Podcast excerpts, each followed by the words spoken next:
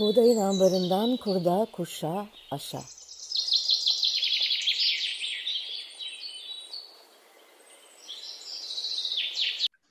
Merhaba, ben Buğday Derneği'nden Lale Han. Buğdayın ambarından kurda, kuşa, aşa podcast serimiz ruhumuza, aklımıza, toprağımıza düşen hayatın tohumlarının yeşerirken çıkardığı sesi duymak isteyenler için kayıtta. Bu haftaki kaydımızda konuğum holistik mutfak denilen ama kendisinin şifa mutfağı adıyla tanımladığı sağlık mutfağının eğitmeni, danışmanı, Okyanus yayın evinden çıkan Duyguya Tarif Gerek kitabının yazarı Şef Tuğba Gürcan. Hoş geldin Tuğba'cığım. Hoş bulduk, merhabalar herkese. E, Tuğba'cığım e, izninle ben tabii podcast dinleyicilerimize biraz seni tanıtmak istiyorum. Eksiğim evet. ya da yanlışım olursa biraz uzun uzun anlatacağım. Çünkü çok farklı bir e, disiplinle e, şeflik yapıyorsun. O yüzden uzun sürecek dinleyenlere. Sana da sabır diliyorum. Çünkü çok zengin bir e, geçmiş. O yüzden atlamadan hepsini kullanmak istedim. Sen arada gene şu yanlış bu doğru diye girersin tamam mı? Tamam. Teşekkür ederim. E, Tuğba Kocaeli Üniversitesi'nde başladığı eğitim hayatına Ege Üniversitesi'nde devam etmiş. Moda tasarımı ve çalışma ekonomisi eğitimi almış. Alsancak hmm. İzmir'de bir moda tasarımı ve el sanatları atölyesi kurmuş. Ama baba mesleği olan aktarlık ve şifalı bitkiler uzmanlığına olan ilgisi onu mutfak sanatları ve aşçılıkla ilgili eğitimler alma, almaya yönlendirmiş. Aldığı eğitimlerin sonunda mutfak sanatları ve sağlıklı beslenme kavramlarını birleştirmek üzere bir yolculuğa çıkmaya karar vermiş. Ve moda sektöründeki işlerini bırakmış, kendini mutfakta bulmuş. Kim bilir modada neler yapacaktın Tuğba. yani galiba elimle bir şey üretmeyi seviyorum. Öyle bir durum var gerçekten. e, ama ben yine de çok merak etmişimdir hep senin modada ne çıkartacağını. Bir süre otel ve kurumsal restoran mutfağı çalışmış. Sonra 2012 yılında holistik mutfak yaratmak üzere Ege ve Güney hattındaki köylere yeni bir yolculuğa başlamış.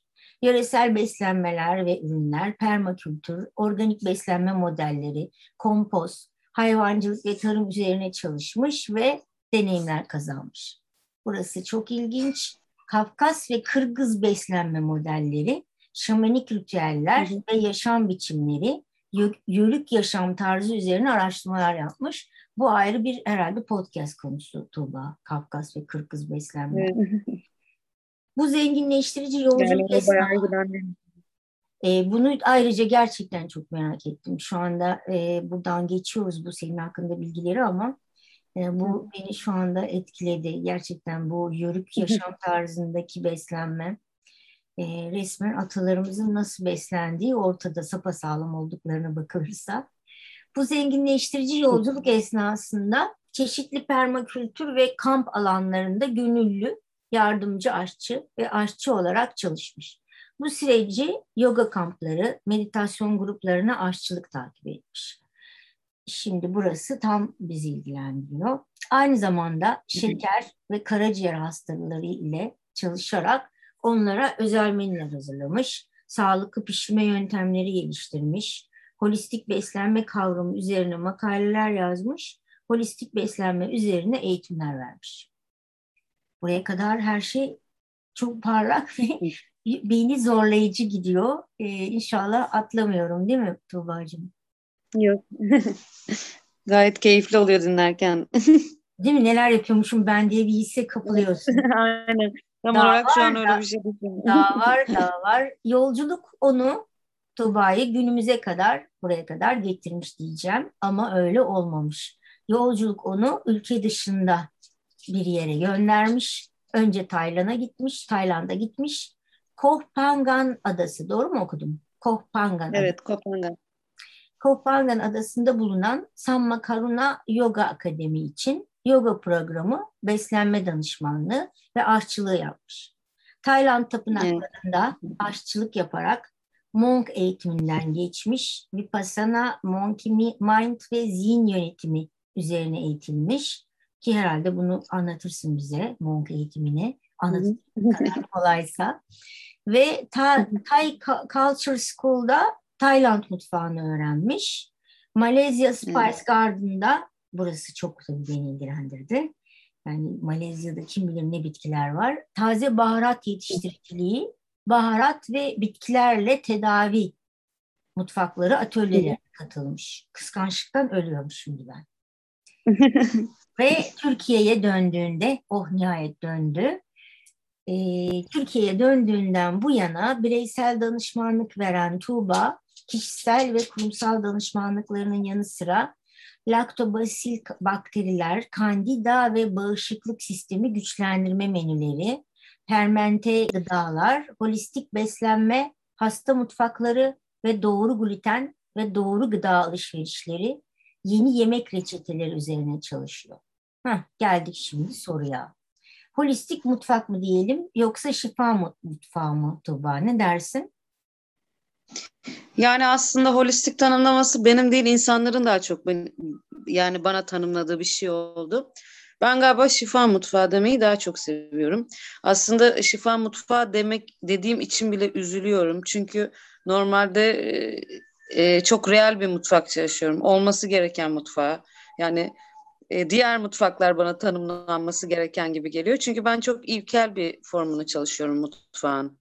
Yani insana iyi gelen e, gerçekten bedeni ayakta tutmaya yarayan e, gıdalar. Yani normalde benim için beslenmenin karşılığı olan şeyi yapıyorum aslında. Ve adına şifa mutfağı olmasına gerek yok. Normal bir mutfak, olması gereken mutfak. Olsun biz yine de şifa mutfağı diye adlandıralım. Çünkü evet. olması gereken mutfaktan çok uzaktayız.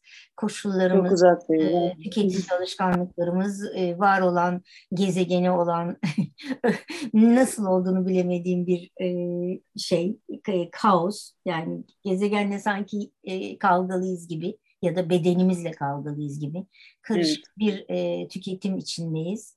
Şöyle gidelim nedir şifa mutfağı diye sorayım sana. Ya şifa mutfağı aslında yani az önce söylediğim şey gibi bence bedenin ihtiyacı olan e, olması gereken gerçekten e, neden midemiz olduğunu, işte neden böyle bir ağız yolu ve işte sindirim sistemine sahip olduğumuzun tam karşılığı gibi geliyor bana.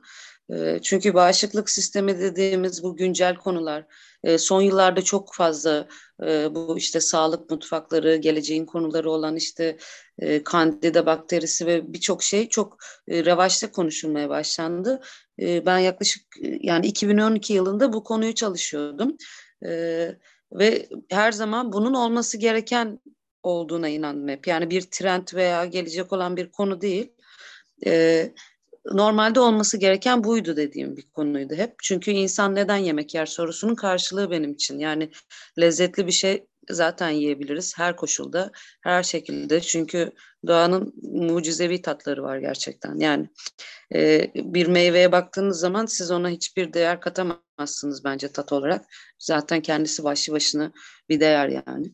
O yüzden e, zaten lezzetli bir şey yiyeceğiz. Ama mesela o sırada bedenimizi de hayata geçirecek, güçlendirecek şeyler yiyor olmamız. Şifa mutfağını bu olarak tanımlıyorum. Yani burada beden ruh dengesi, e, beden ihtiyacı olan, ihtiyaçtan fazla tüketilmeyen besinler. E, peki tam orada geçtin laktobasil bakteriler, kandida ve bağışıklık sistemini güçlendirme menülerinden e, bunları hazırlıyorsun. Sonra permanente gıdalarda evet. çalışmalar arasında söz eder misin biraz? Hani evet. talep mi bu, gereklilik mi ile ortaya çıkıyor? Nasıl bir yol izliyorsun menüleri hazırlarken? Tamam biz kaybettik e, gerçek mutfağımızı biraz önce söylediğin gibi real mutfağı olması gerekeni ve e, olması gerekeni bozarak e, şifa peşine düştük ve bu mutfakta aslında hatırlama üzerine yani birdenbire turşuyu hatırladık.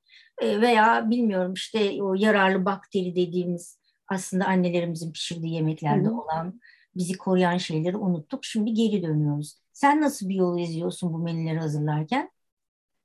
Ya aslında e, bu konunun beni cezbettiği yer e, beni çok şey yapmıştı. Yani ilk olarak şöyle başladım bu konuya. E, yani benim için en temel konu atıksız mutfakta aslında. Yani bir şey atmamam gerektiğini düşünüyordum. E, ve tabii ki burada fermentasyon çok önemli bir konuydu.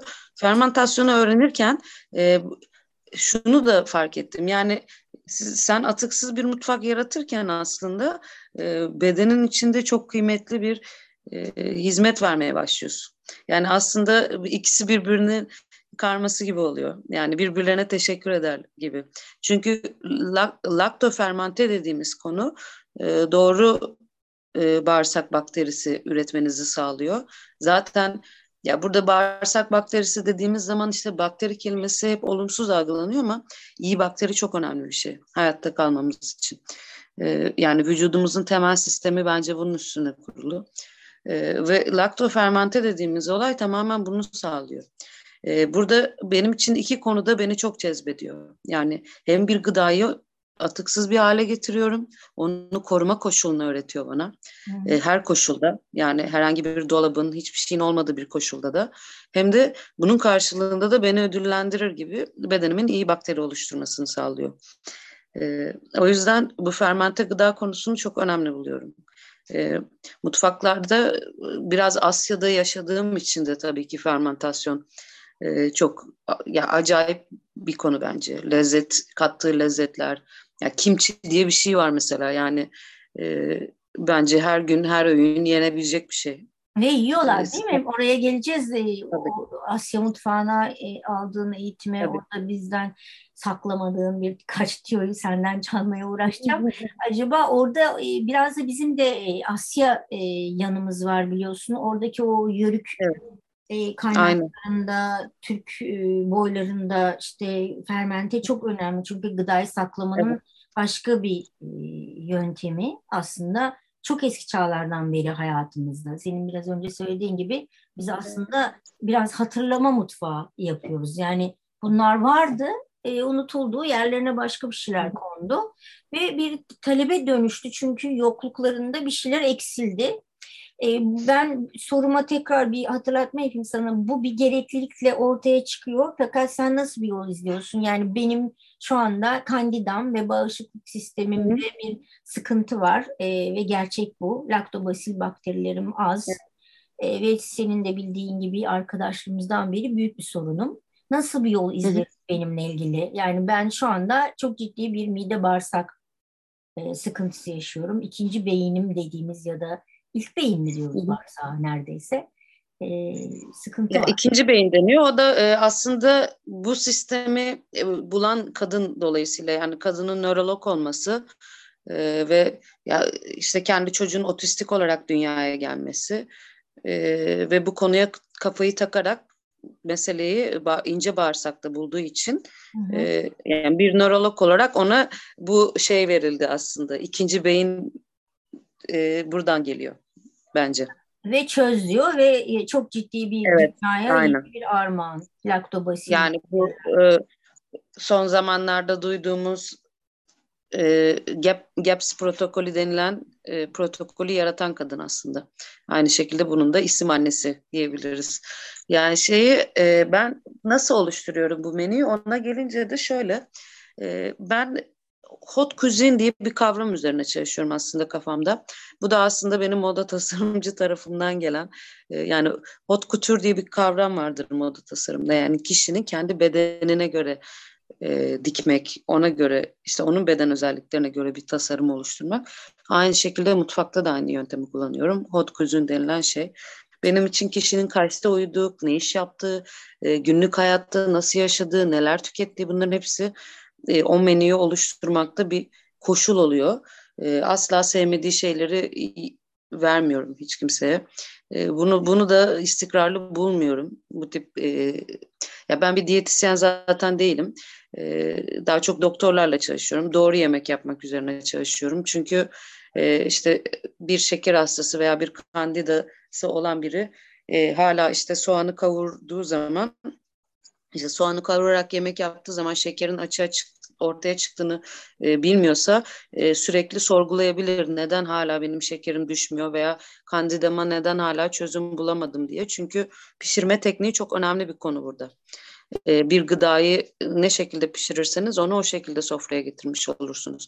Yani mesela sadece onun içine e, beyaz şeker kaşıkla atmış olmanız değil. Siz onu zaten kendiniz de şekere dönüştürebilirsiniz. Benim oluşturduğum menüler aslında tamamen bunun üzerine. Yani kimin neyi varsa e, ihtiyacı olmayan şeyleri yemeğinden çıkarmak. Benim asıl görevim bu. E, ve ona e, istikrarlı bir şekilde doğru tatları vererek onu e, sürdürülebilir hale getirmek. Ben bir eve gittiğimde önce e, mutfak dolaplarını boşaltıyorum açıkçası. Yani doğru alışverişi yaptırıyorum. E, doğru alışveriş olursa sistemi kurmak çok kolay oluyor zaten benim için. E, geleceğim doğru alışveriş ipuçlarını, sırlarını bize vermen için ısrarda bulunacağım. Ama şöyle devam edeyim istiyorum. Bu durumda söylediğinden şunu anlıyorum. Ben ne kadar insan o kadar özel mutfak var yani. Kişiye özel her Tabii. şey aynı hot couture dediğin gibi modada. E, dolayısıyla biraz bütüncül bakıyorsun değil mi? Bu e, Tabii. kişinin tamamen bütüncül bakıyorum. Evet. Peki bütün bu e, menü hazırlığında, buzdolabı boşaltmanda sanki biraz bu 50-60 yıllık herhalde o kadar olmuştur. Baba mesleği, aktarlıktan çok beslendiğini hissediyorum. Sence o şahane evet. sihirli otlarda neler var senin bu kadar cezbeden? Yani bir kere bu mesleği yapma sebebim oradan başlıyor olabilir. E, kokular ve tatlarla ilgili bir takım obsesyonlarım vardı. E, çünkü yani bir aktar dükkanında büyüdüğüm için e, çok hassastım yani bu konuda. E, o yüzden benim için doğru işin bu olduğuna karar vermiştim. Çok işte ilk başladığımda. Ee, yani işte bence tıbbi aromatik denilen konu zaten bir bilgi deryası gibi. Ee, onları doğru kullanmak çok önemli bir bilgi. Çünkü insanlarda şöyle bir şey var. E, bitkisel bir şey kullandıklarında onu sonsuza kadar kullanabileceklerini düşünüyorlar ama bu çok yanlış bir durum aslında. E, yani çünkü doğru miktarlarda, doğru dozlarda ve doğru e, bedeninizin ihtiyacı olan bitkileri tanıyor olmanız gerekiyor. Yoksa e, çok saçma bir karaciğer rahatsızlığı ya da böbrek rahatsızlığı veya tiroidlerinizle oynamak böyle şeylerle karşılaşmanız an meselesi tıbbi aromatiklerde. Çünkü doğadaki şeyler çok güçlü. Yani normalde dışarıdan biz herhangi bir ilaç aldığımızda ilaç zaten insan bünyesinin al- alacağı kadar tasarlanmış bir şey. Fakat doğada biz çok limitsiz takılıyoruz yani. Aa işte burada lavanta varmış hadi toplayalım hadi çılgınca lavanta içiyor muyuz da dönebiliyor konu. E, bu da çok şey bir şey değil yani. Tehlikeli. E, bu baharat ve şey. evet e, şey aromatik otlar konusu hakikaten söylediğin gibi ayrı bir podcast ve uzmanlık konusu. E, atlıyorum o zaman bu soruyu. Şöyle devam edeceğim. Biraz önce söylediğin doğru gıda alışverişi e, konusu. Buzdolabını boşalttın benim eve gelip. Doğru evet. gıda alışverişi yapacağız. İpuçların sırlar nedir? Bize verir misin o sırları? E, doğru alışveriş bence şu demek.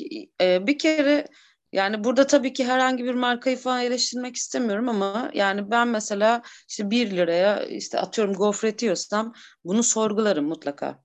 Yani çok nasıl oluşturulduğu hakkında düşünürüm yani bu kadar e, basit ve ucuz bir şekilde önüme gelebiliyorsa yani içinde ne var? Yani bunun içinde bir çikolata olmadığı çok net benim için o sırada gibi e, bir örnekten yola çıkmak istiyorum. Aslında ben e, her zaman e, doğru gıdanın alınması gerektiğini düşünüyorum. Yani e, herhangi bir e, prosese uğramış değil, herhangi bir işlemden geçmiş değil, bir malzemenin ham hali.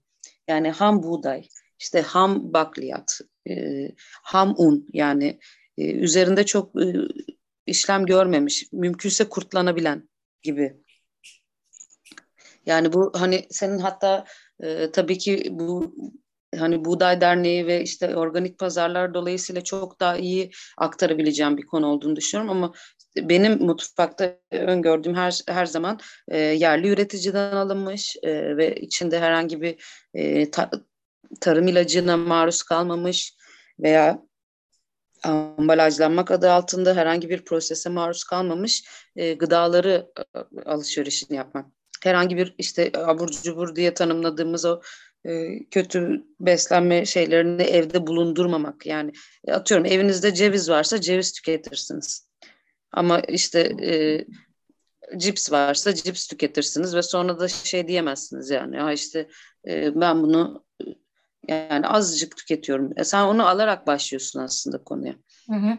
Yani evde ne varsa her zaman o yani eskiden mesela şey hatırlıyorum ben e, çok da doğru bir yöntemdi bence hani işte normal e, üç öğün yemeklerimizi yerdik evlerimizde işte akşamda ya meyve olurdu işte ya da leblebi yanında üzüm hani böyle e, midenin sıvısını almaya şey hani ve ayrıca tatlı ihtiyacını karşılamaya. Yani bu tip dengeler kurmak. Hani akşam bir brownie de yiyebilirsiniz. Bu da bir seçim ama hani ne bileyim bir hurma arasına ceviz atıp onu da yiyip nefsinizi de köreltebilirsiniz yani. Doğru beslenme bunun üzerine kurulu bence tamam.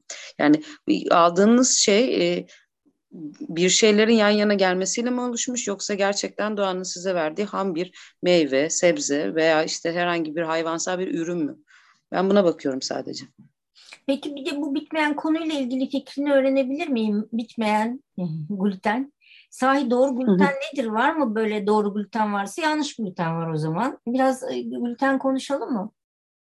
Ya gluten konusunda çok yanlış bir bilgi olduğunu düşünüyorum. Çünkü özellikle şimdi gluteni tercih etmeyen grup aynı şekilde vegan veya vejeteryan olmayı da tercih edebiliyor.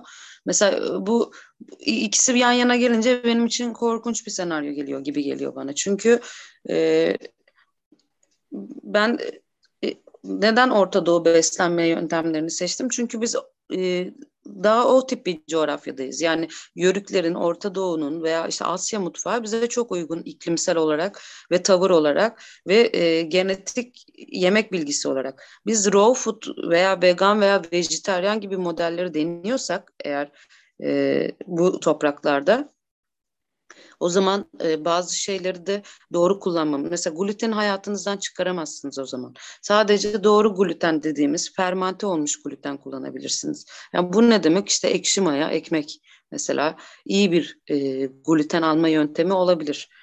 E, çünkü bir kere bunlar güçlü B vitamini kaynakları aynı şekilde. E, normalde işte vegan bir kişi şöyle düşünüyor. Ben e, bakliyat yiyerek işte şeyi tamamlayabilirim. Hayır, doğru protein zinciri oluşturması gerekiyor. Yani bu ne demek? Bakliyatın yanına gluten veya karbonhidrat koymak zorunda demek. İkisini koyarsa o zaman protein zinciri oluşturabiliyor. Yani tek başına bakliyatla e, ben protein aldım ya vücut onu proteine dönüştürmüyor. Onun yanındaki malzemeyle yani bu bir formül gibi düşünün bunu. O yüzden gluten önemli bir konu. Yani ben gluteni kesiyorum çok kişisel bir karar olarak alınmaması gerektiğini düşünüyorum. Evet, Doğru tabii, gluten tüketimleri sadece. Çölyaktan bahsetmiyoruz hiç burada. Evet tabii ki çölyaktan bahsetmiyoruz. Gündemde olan işte ben artık gluten tüketmiyorum e, diyen. Zaten o şeyi bence ayırt etmemiz gerekiyor artık. Aşırı spesifik diyetleri uygulayabiliyoruz. İşte ketojenik diyet yapıyorum veya işte e, glutensiz besleniyorum veya e, GAPS protokolü uygulayacağım gibi aşırı spesifik diyetler var. Bu diyetleri uygulamak iyi de yanlış buluyorum. E, hatta bunları uygulayan insanların belli bir müddet sonra agresifleştiğini düşünüyorum. Çünkü e, bu tip diyetler gerçekten ciddi rahatsızlıklar üzerine kurulmuş e, spesifik diyetlerdir bunlar. Yani günlük hayatta ben GAPS protokolü yapıyorum yanlış bir durum bence. Yani, yani glutensiz besleniyorum da öyle bir şey. Yani bir e, doktora sormanız gerekiyor önce. Hani kan değerlerinizi iyi biliyor olmanız gerekiyor. Yine Neye göre kesiyorsunuz? Bütüncül, bütüncül fonksiyonel e, evet. giriyor gündeme. Yani aslında e, beslenmek de çok ciddi bir iş. Yani böyle çok e, bizim kendi kendimize bunu yemiyorum, şunu yemiyorum, şunu kestim değil. Tabii ki. Ya da şimdi e, yine... E, iki temel konusu var bedenin. Yani bunun biri beslenme, biri uyku. İki temel konu. Bunları doğru yaparsanız zaten e, sağlıklı bir yaşantınız olacak. Yani bu kadar net. Se, o zaman gene sırlarına gelelim. Senin mutfağında neler var? Olmazsa olmazların neler? Benim olmazsa olmazım bir kere e, o söylediğim ham gıda dediğim şey benim olmazsa olmazım. Yani ben sadece taze gıdayla yemek yapan biriyim. E, mevsiminde. Yaz mevsiminde evet taze ve mevsiminde e, ve yerli üretimi çok destekliyorum bu anlamda. Hatta danışmanlık yaptığım restoranlarda bile e, ki sen hani bazılarına vakıfsın e, şey olarak asla hani kişilere zor gelse de ya da maddi olarak karşılığı yüksek gelse de bu konuda direnen biriyim. Birkaç örnek Alakart bile ee, ben birka, birkaç sesin gidip geldi tekrarlayayım. Birkaç tanesine şahidim onlardan örnek rica edeceğim seninle.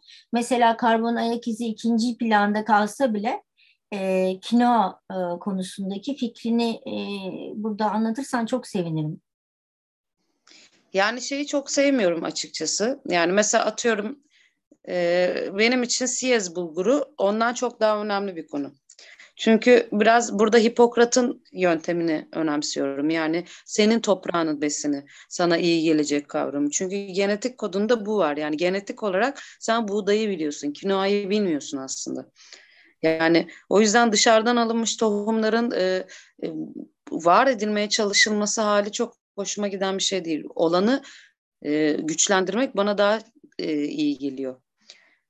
Mutfağımda da buna özen göstermeye çalışıyorum yani. Dondurulmuş gıda da kullanmıyorsun. Dondurulmuş gıda kesinlikle kullanmıyorum. Yani dondurmak bir yöntem evet. E, kötü bir yöntem mi? Hayır.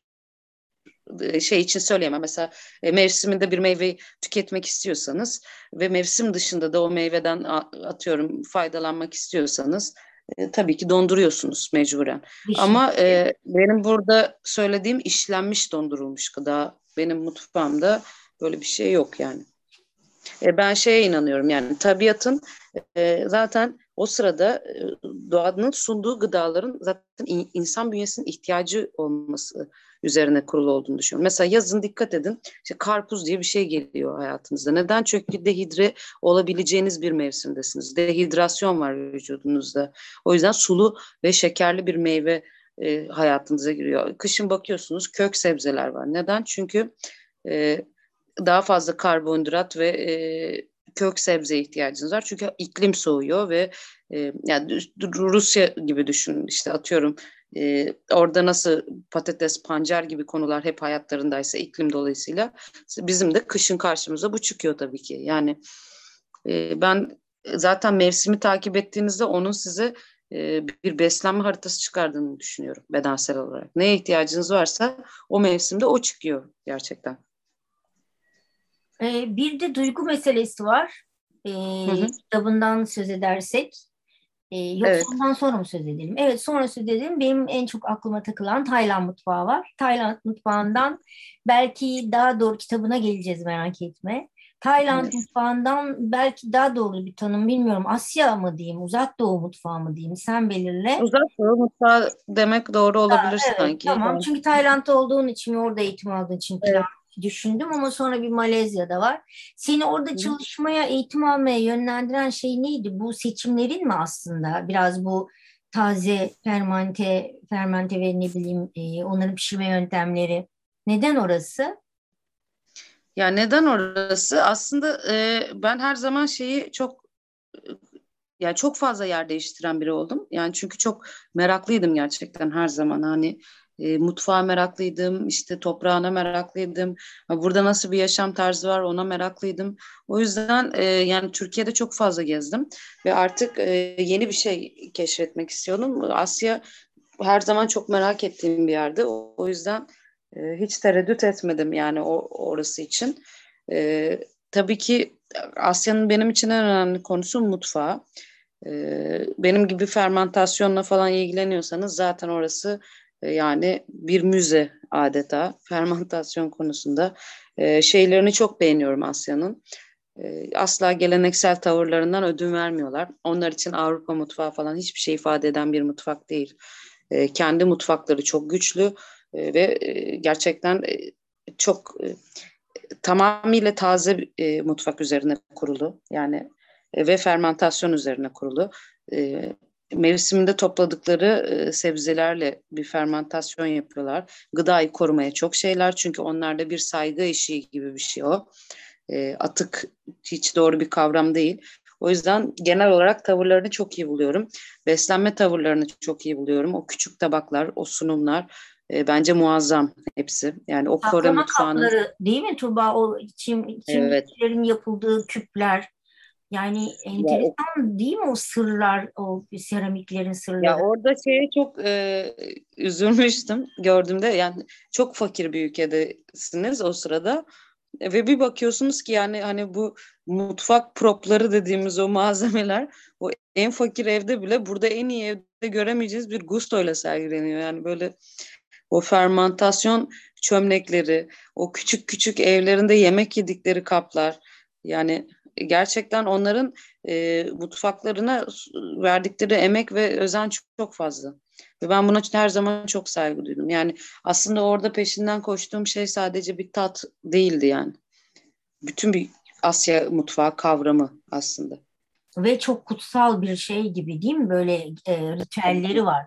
Dediğin gibi tabağından Tabii. kullandıkları çubuklarına e, inanılmaz yani, O çubukların mesela bir karşılığı var. Yani e, onlar e, size yavaş yemeği öğretmek için varlar çubuklar ve çok bence e, mantıklı ve çok e, da şıklar, çok da güzeller ve gerçekten e, yemeği doğru sindirmenizi sağlıyorlar.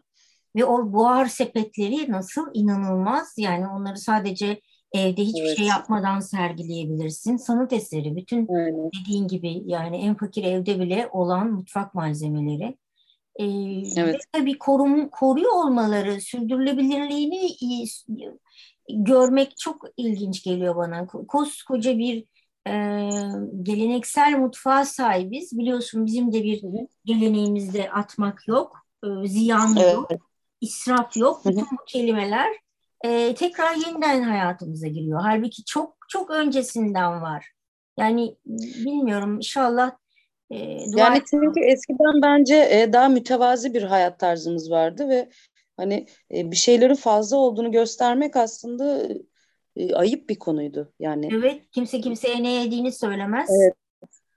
E, evet. Sokakta yemek yemez. Yani e, aynen. Hani e, şu an mesela öyle bir ortam görmüyorum ben Türkiye'de. Yani şu an işte e, en zor yemeği ve en pahalı yemeği sofranıza koymak bir statü meselesi gibi bir şey oldu. Göstermek. Ya da en iyi restoranda yemek yemek gibi. Evet ve, ve göstermek. Sosyal medyayla bütün tabaklarımızı paylaşmak. Evet yani Akşam bunu çok yedim. şey buluyorum. Hani e, bu konuda eleştirilebilirim. Çok dert değil ama biraz görgüsüz bir tutum olarak görüyorum ki bu işten para kazanan biri olmama rağmen. E, çünkü bence dünyanın önümüzdeki yıllardaki tek konusu kıtlık ve gıda olacak. Başka bir konu yok gerçekten. Daha önemli bir konumuz yok.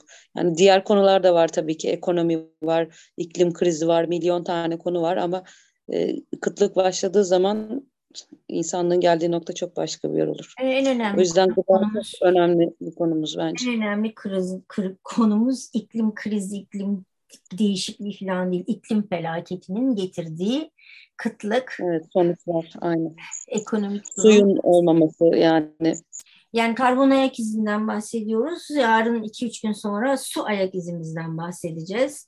Enerji ayak izimizden bahsedeceğiz. Yani e, çok yitirdiğimiz bir şey, sahip olduğumuz bir şeyi yitirmiş olmak çok ilginç. Yani gerçekten e, bu topraklar gelenekleriyle bugüne kadar gelmişken e, çok kısa bir süre içinde e, tanımsız adı olmayan bir e, tüketim toplumu haline dönüşüp şu anda bunun içinden çıkamıyor olmak, e, duygularımıza tarif gerek.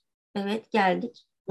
Burada bir duyguya artık girelim istiyorum. Okyanus'tan çıktı kitabın. Gerçekten evet. adıyla adıyla bile yeterli.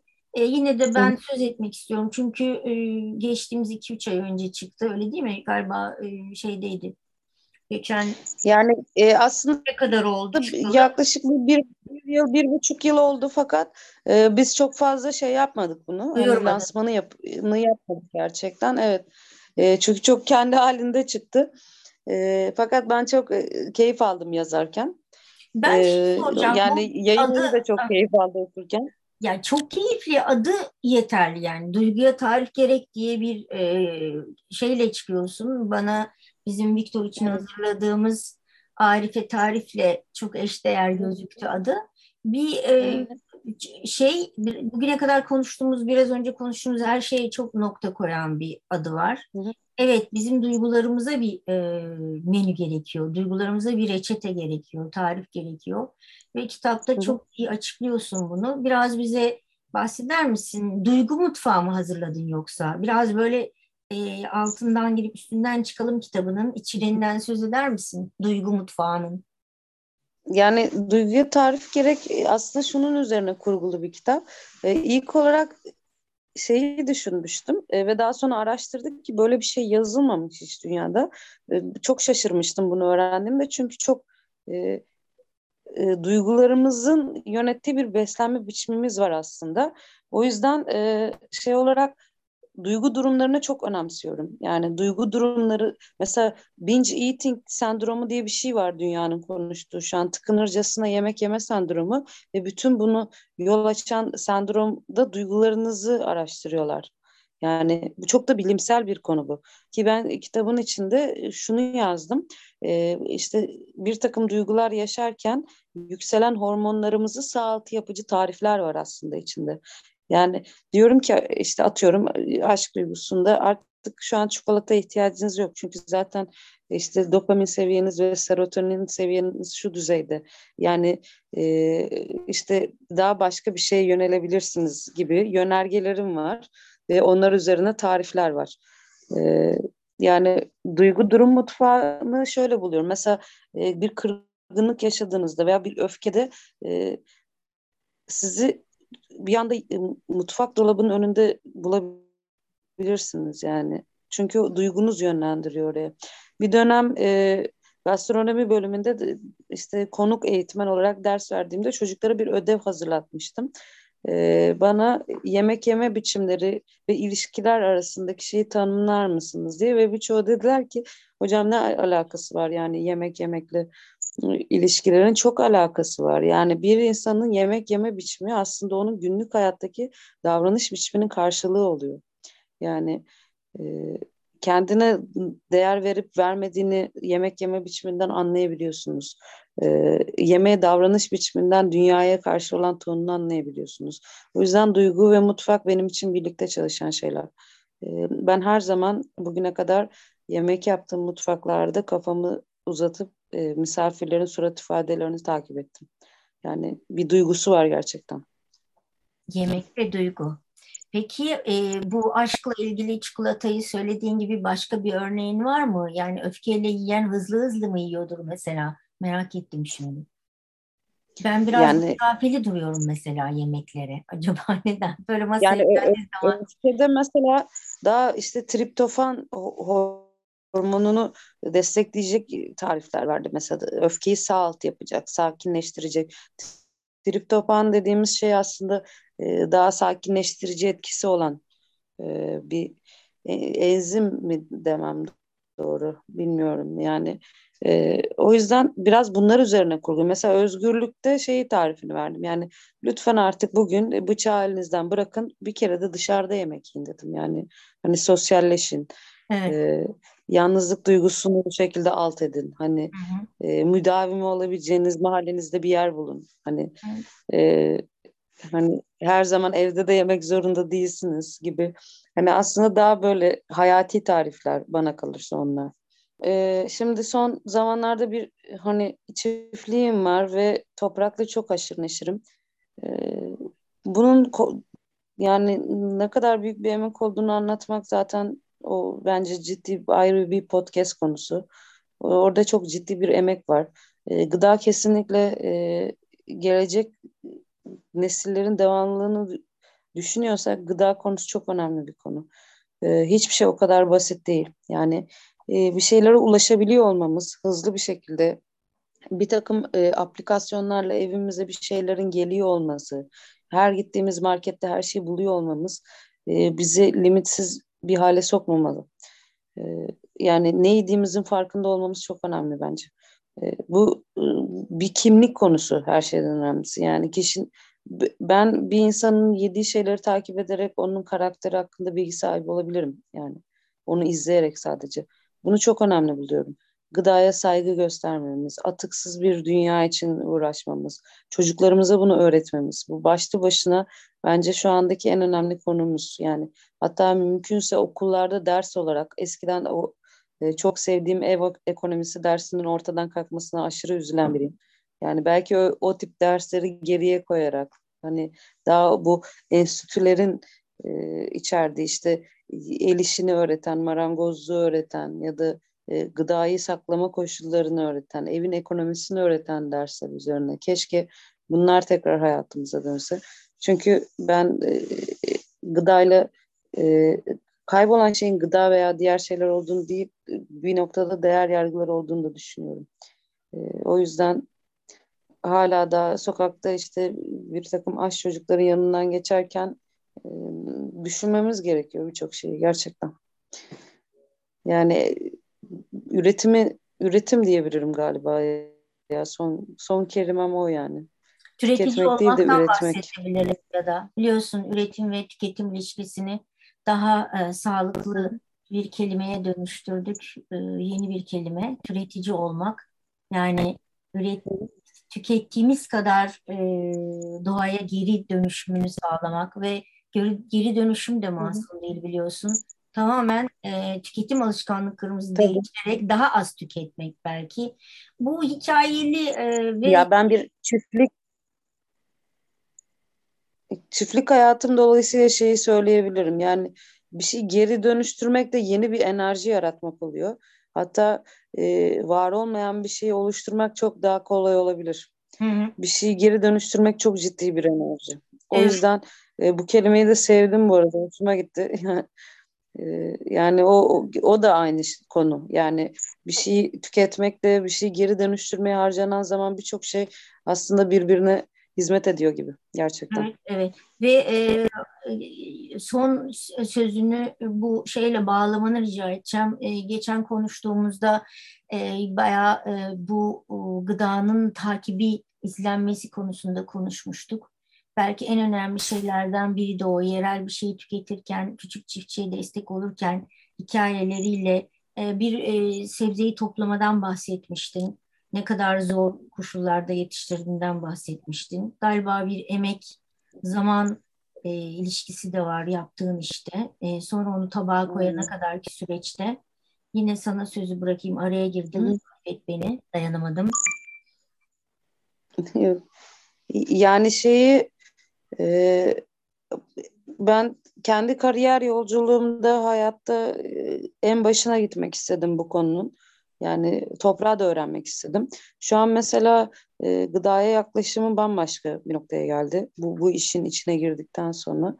E, tabii ki bir öngörüm vardı ama yani e, toprak dediğiniz şey hayal kırıklığı yaşamanıza çok müsait. Çünkü havayı takip ediyorsunuz, suyu takip ediyorsunuz, toprağı takip ediyorsunuz.